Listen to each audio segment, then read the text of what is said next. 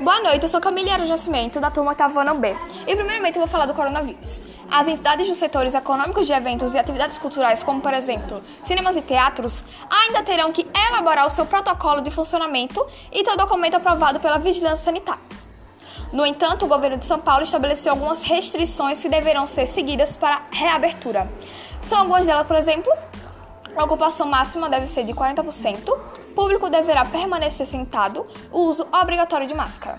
E para finalizar, nós vamos falar um pouco do governo. Ao descrever suas investigações, a Procuradoria afirma que houve movimentações financeiras ligadas ao Tucano posteriores, ao período que o Supremo considerou que eventuais acusações criminais contra Serra estavam prescritas.